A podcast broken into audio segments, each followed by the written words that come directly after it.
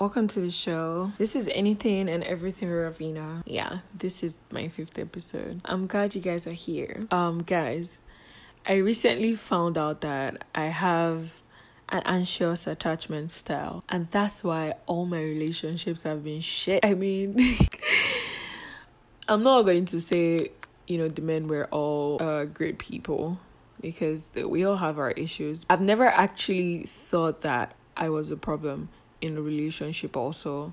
I always just thought it was, you know, the men that I was with. Recently, I had an introspection and I figured out that I have an anxious attachment style in relationships. And that's kind of not good. That's not good. I'm talking about it now because I feel like other people have the same attachment style as me and they don't even know that they do. So this is for self awareness, guys. If okay, so anxious attachment style is literally characterized by lack of independence uh, and a deep desire to be close to your partner. People with anxious attachment style often worry about rejection and abandonment. And yeah, that's me. I worry about people leaving me. you guys have no idea how that scares me. When I get into a relationship, I literally leave them before they leave me because I'm just scared they're going to leave because nobody ever stays. That was the notion I had. Of course, now I know better, yeah. What will you look like if you have an anxious attachment style? You might feel insecure about the status of your relationship, constantly questioning if your partner likes you, wondering if they're looking for reasons to break up with you. This a lot. Like I'm constantly okay, does he like me? I don't know why I do that. Like I can't even explain it. That's the thing. I'm talking about these things because there are things that I do and I didn't know there were problems. I was just be wondering if my boyfriend at the time was thinking about breaking up with me for no reason. Because I had such fear of abandonment, I overanalyze everything they do. When there's a change in, in the tone of voice, in the movement, in the normal things they do. I'm like, shit, don't they love me anymore? Is this over? You know, just intrusive thoughts is anxiety. Basically. You may also read too much into your partner's emotions and take their behaviors too personally. This can this can really look like obsessing about being left on read or overanalyzing offhanded comments made by your partner. And I do this a lot. Like I would get mad if I was left on read. Like I know my ex boyfriend would leave me on read for no reason. Like you would read my messages and not reply, and that fucked with me a lot. That used to grind my gears. Like I was, I would be so mad. I would cause a whole argument just because he wouldn't reply. And I'll be like, the fuck are you leaving me on read? What the fuck is happening?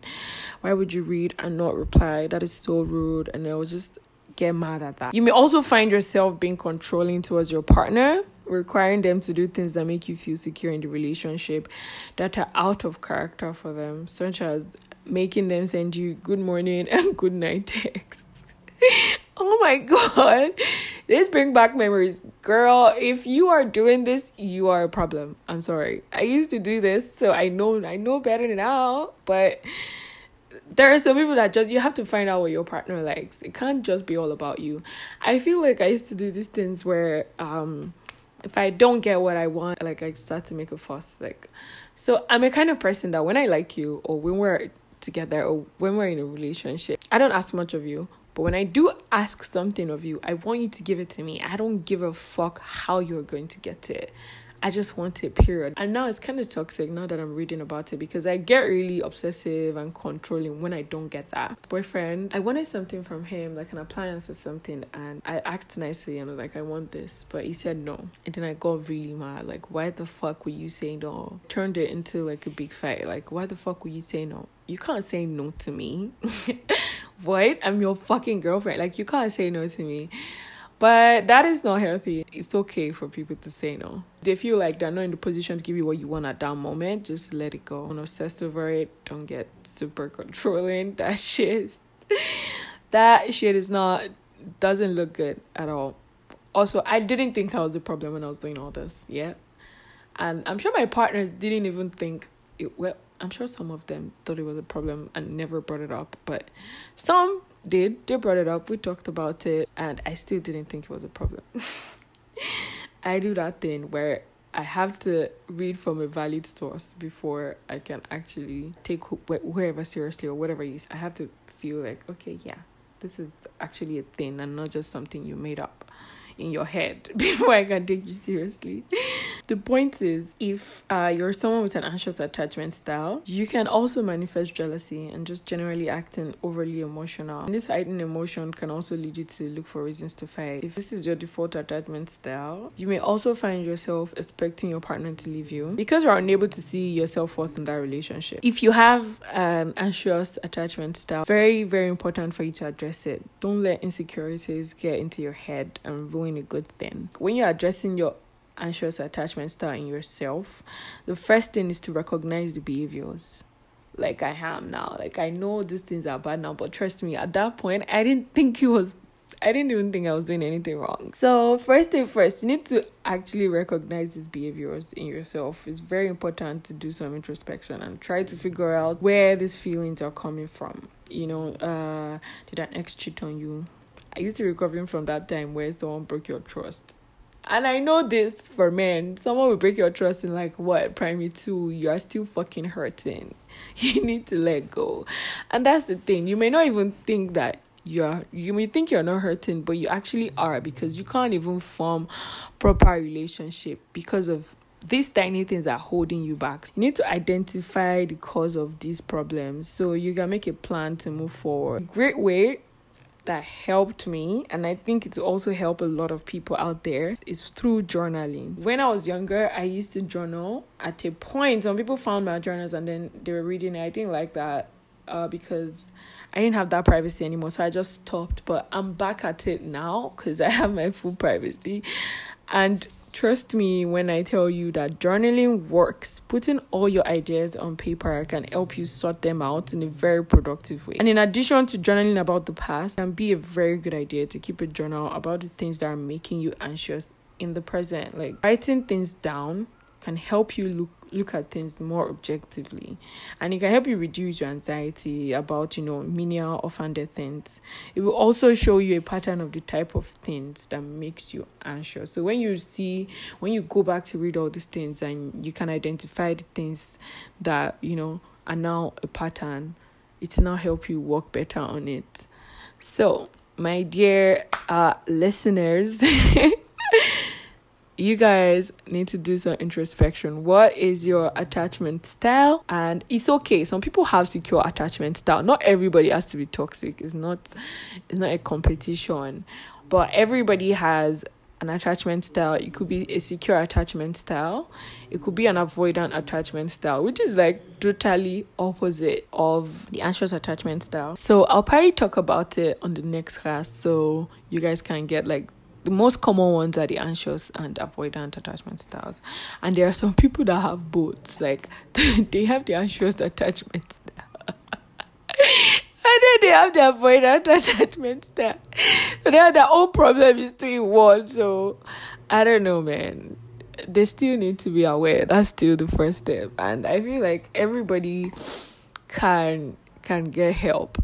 If you can't get professional help, that's exactly why we're doing this we can form a community that we can talk about all these things and just help each other through it. Or you can journal on your own. That's great also. I don't have a community around, but I do journal.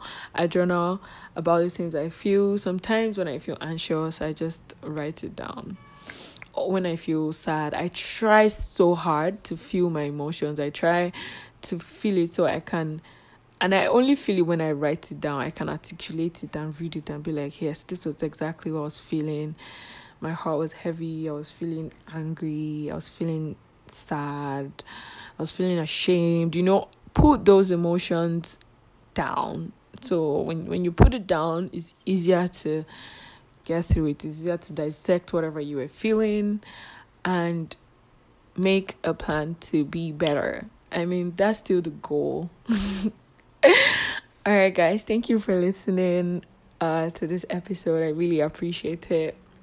Again, you can follow me on my socials. I really need to stop saying that, but well, you can still follow me on my socials. I guess you guys know what that is then. So, bye.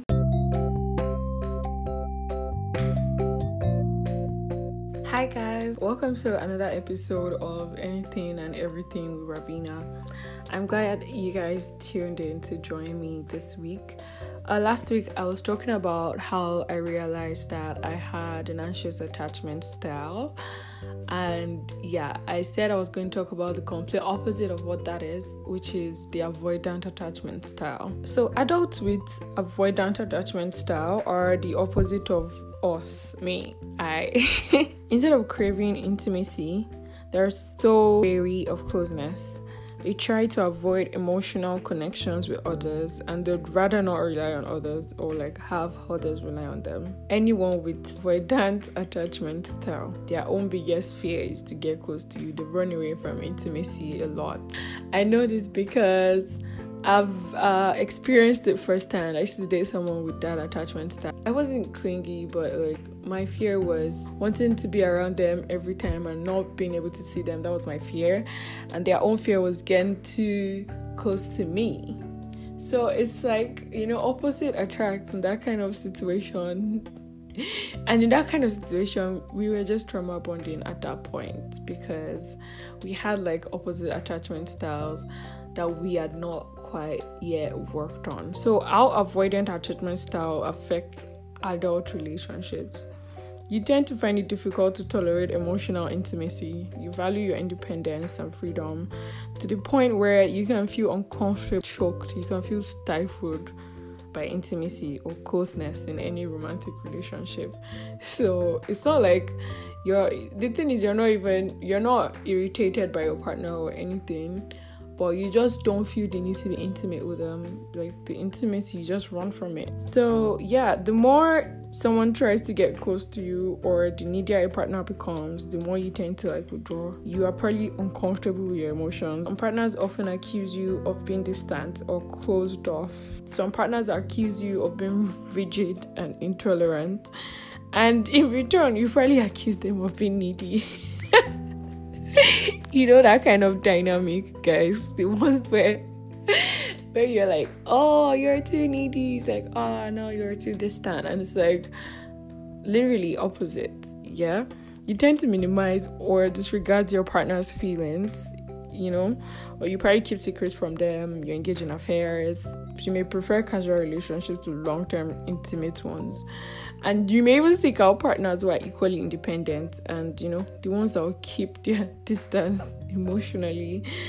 You don't want any attachment but this is toxic guys this is an unhealthy attachment style you're avoiding intimacy because you probably don't think you like you should be loved to be honest this um, attachment style often stems from like parents or caregiver who was like unavailable or who wasn't there for you during your childhood.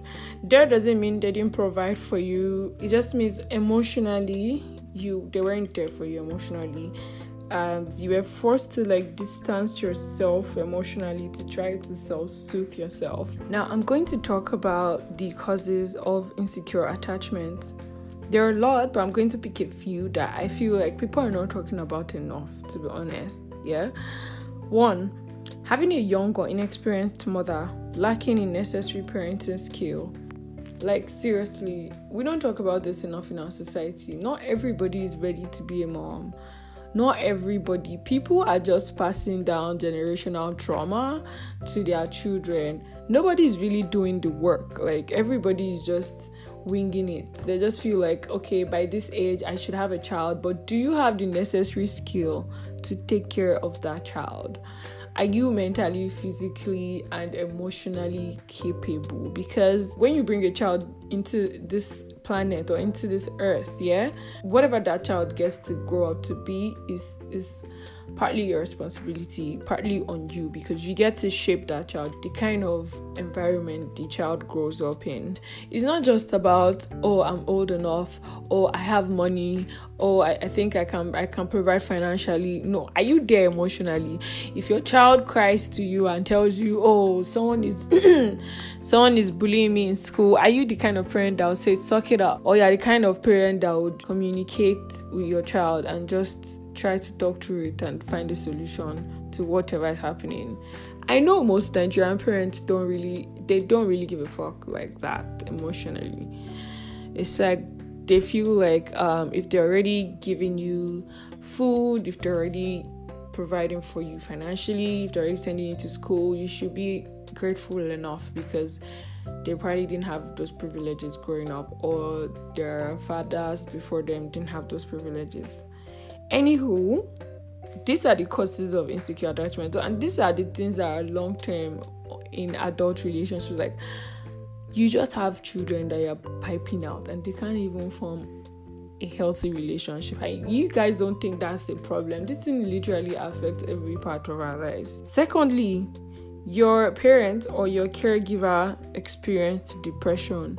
So if your caregiver or your parent, if when they had you, they weren't okay by themselves mentally. I think I already mentioned this. There, there's no way they can adequately support you emotionally if um, they can't do that for themselves. If your caregivers are addicted to any substance like drugs or alcohol, it might reduce their ability to like accurately respond to your physical and emotional needs. Traumatic experiences can cause it, like illness or accident. Physical neglect, I think that's self explanatory. If they're not taking care of you, maybe nutrition wise or medical wise, yeah, that can cause it. Emotional neglect also. And there's this one that we don't talk about, we really don't talk about. Um, a lot, which is physical and sexual abuse. This is an epidemic in our society of today. It is a fucking epidemic. Like almost everybody I know went through physical abuse like not sexual now physical abuse. Even though sexual is as bad as as physical abuse in the society. And the anointing that it's been so normalized the way physical abuse is normalized in, in this country people can jungle justice burn you on the street just because you stole money and then they'll get away with it. That's fucked up. That's not that's not okay. That's not okay. Like in every part of our society school they will abuse you in school abuse you at home. You still get to that reminds me speaking of abuse i saw the story on twitter last week that was annoying the shit out of me. This uh, arabic school people were abusing this girl like four of them were just whipping the poor girl for what i don't even want to know whatever reason. But no human being should be fucking treated like that she will go home and still get beaten like that and still go to school. And it's like a fucking circle. It's like our whole society is built on this abuse. So it's kind of generational. And that needs to stop because they're doing this but you don't consider the long-term effects or if you don't consider it or let's just say you don't know collectively most people in our society do not know the long-term effects of abuse. So that's why more people need to start talking about it because people are just out here not feeling their feelings because they got abused as a child. And that shit that shit is not cute man. Like we need to like go over it. It's sad thinking about it now really.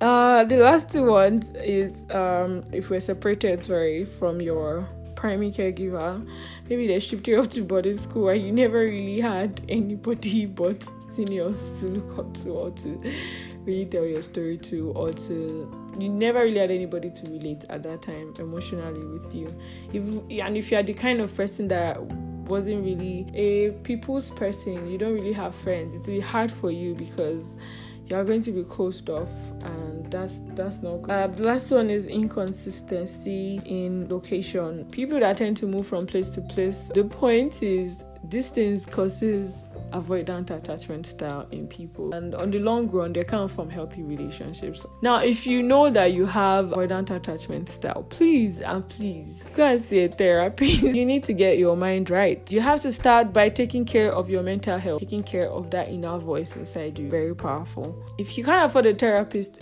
like i say you can start to journal start to write things down start to study the pattern of the things that you do. Start to intentionally not not do the things that you do. Start to tell yourself. See, when you are aware, that's the first step.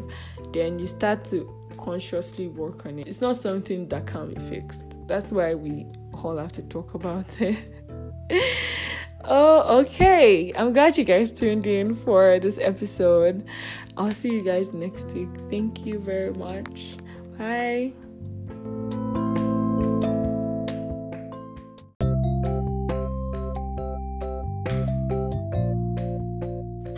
Guys, welcome to another episode of Anything and Everything with Ravina. I'm glad you guys tuned in to join me this week. Uh, last week, I was talking about how I realized that I had an anxious attachment style. And yeah, I said I was going to talk about the complete opposite of what that is, which is the avoidant attachment style. So, adults with avoidant attachment style are the opposite of us, me, I. Instead of craving intimacy, they're so wary of closeness. They try to avoid emotional connections with others and they'd rather not rely on others or like have others rely on them. Anyone with avoidant attachment style, their own biggest fear is to get close to you. They run away from intimacy a lot. I know this because I've uh, experienced it firsthand. I used to date someone with that attachment style. I wasn't clingy, but like my fear was wanting to be around them every time and not being able to see them. That was my fear, and their own fear was getting too close to me. So it's like you know, opposite attracts in that kind of situation. and in that kind of situation, we were just trauma bonding at that point because we had like opposite attachment styles that we had not quite yet worked on. So, our avoidant attachment style affects adult relationships? You tend to find it difficult to tolerate emotional intimacy. You value your independence and freedom to the point where you can feel uncomfortable, choked, you can feel stifled by intimacy or closeness in any romantic relationship. So it's not like you're the thing is you're not even you're not irritated by your partner or anything but you just don't feel the need to be intimate with them. Like the intimacy, you just run from it. So, yeah, the more someone tries to get close to you or the needier your partner becomes, the more you tend to like withdraw. You are probably uncomfortable with your emotions. Some partners often accuse you of being distant or closed off. Some partners accuse you of being rigid and intolerant. And in return, you probably accuse them of being needy. you know that kind of dynamic, guys. The ones where where you're like, oh, you're too needy. It's like, oh no, you're too distant. And it's like literally opposite. Yeah. You tend to minimize or disregard your partner's feelings, you know, or you probably keep secrets from them, you engage in affairs. You may prefer casual relationships to long term intimate ones. And you may even seek out partners who are equally independent and you know the ones that will keep their distance emotionally. You don't want any attachment but this is toxic guys this is an unhealthy attachment style you're avoiding intimacy because you probably don't think you like you should be loved to be honest this um, attachment style often stems from like parents or caregiver who was like unavailable or who wasn't there for you during your childhood. That doesn't mean they didn't provide for you. It just means emotionally you they weren't there for you emotionally and you were forced to like distance yourself emotionally to try to self-soothe yourself. Now I'm going to talk about the causes of insecure attachment. There are a lot, but I'm going to pick a few that I feel like people are not talking about enough, to be honest. Yeah. One, having a young or inexperienced mother lacking in necessary parenting skill.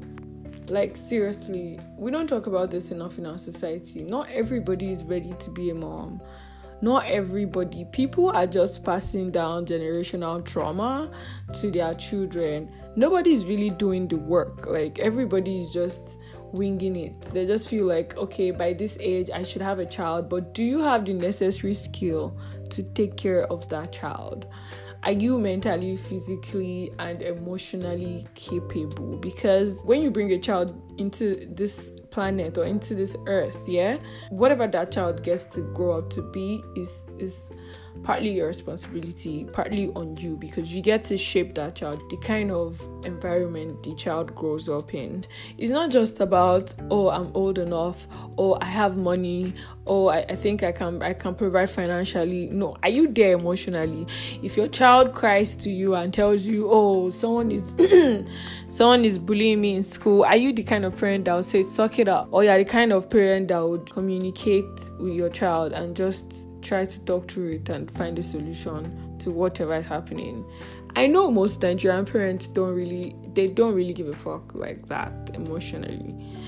It's like they feel like um, if they're already giving you food, if they're already providing for you financially, if they're already sending you to school, you should be grateful enough because they probably didn't have those privileges growing up, or their fathers before them didn't have those privileges.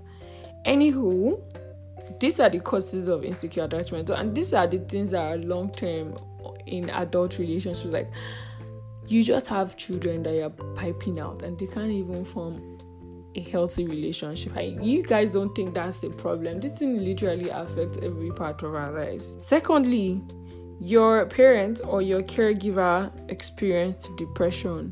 So if your caregiver or your parent, if when they had you, they weren't okay by themselves mentally. I think I already mentioned this. There, there's no way they can adequately support you emotionally if um, they can't do that for themselves. If your caregivers are addicted to any substance like drugs or alcohol, it might reduce their ability to like accurately respond to your physical and emotional needs. Traumatic experiences can cause it, like illness or accident. Physical neglect, I think that's self explanatory. If they're not taking care of you, maybe nutrition wise or medical wise, yeah, that can cause it. Emotional neglect also. And there's this one that we don't talk about, we really don't talk about. Um, a lot, which is physical and sexual abuse. This is an epidemic in our society of today.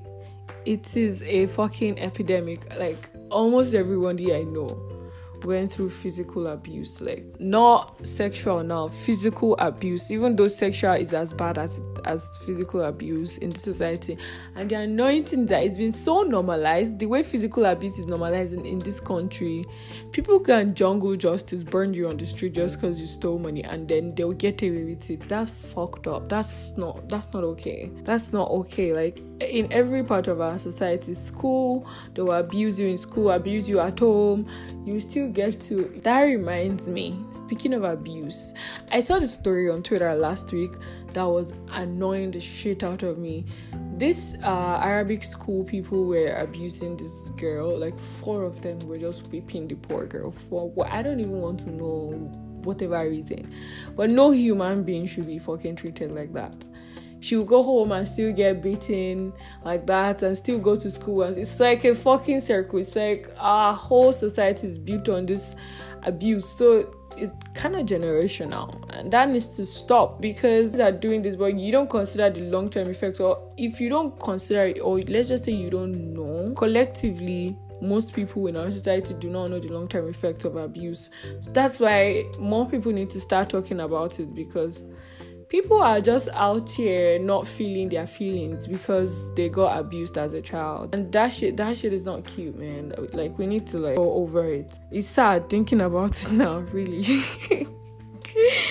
Uh the last two ones is um if we're separated sorry from your primary caregiver maybe they shipped you off to boarding school and you never really had anybody but seniors to look up to or to really tell your story to or to you never really had anybody to relate at that time emotionally with you if and if you are the kind of person that wasn't really a people's person you don't really have friends it's really hard for you because you are going to be closed off and that's that's not good. Uh, the last one is inconsistency in location people that tend to move from place to place the point is distance causes avoidant attachment style in people. And on the long run, they come from healthy relationships. Now, if you know that you have avoidant attachment style, please and please go and see a therapist. you need to get your mind right. You have to start by taking care of your mental health, taking care of that inner voice inside you. Very powerful. If you can't afford a therapist, like I say, you can start to journal, start to write things down, start to study the pattern of the things that you do, start to intentionally not not do the things that you do. Start to tell yourself. See, when you are aware, that's the first step. Then you start to consciously work on it. It's not something that can be fixed. That's why we all have to talk about it. Oh, okay. I'm glad you guys tuned in for this episode. I'll see you guys next week. Thank you very much. Bye.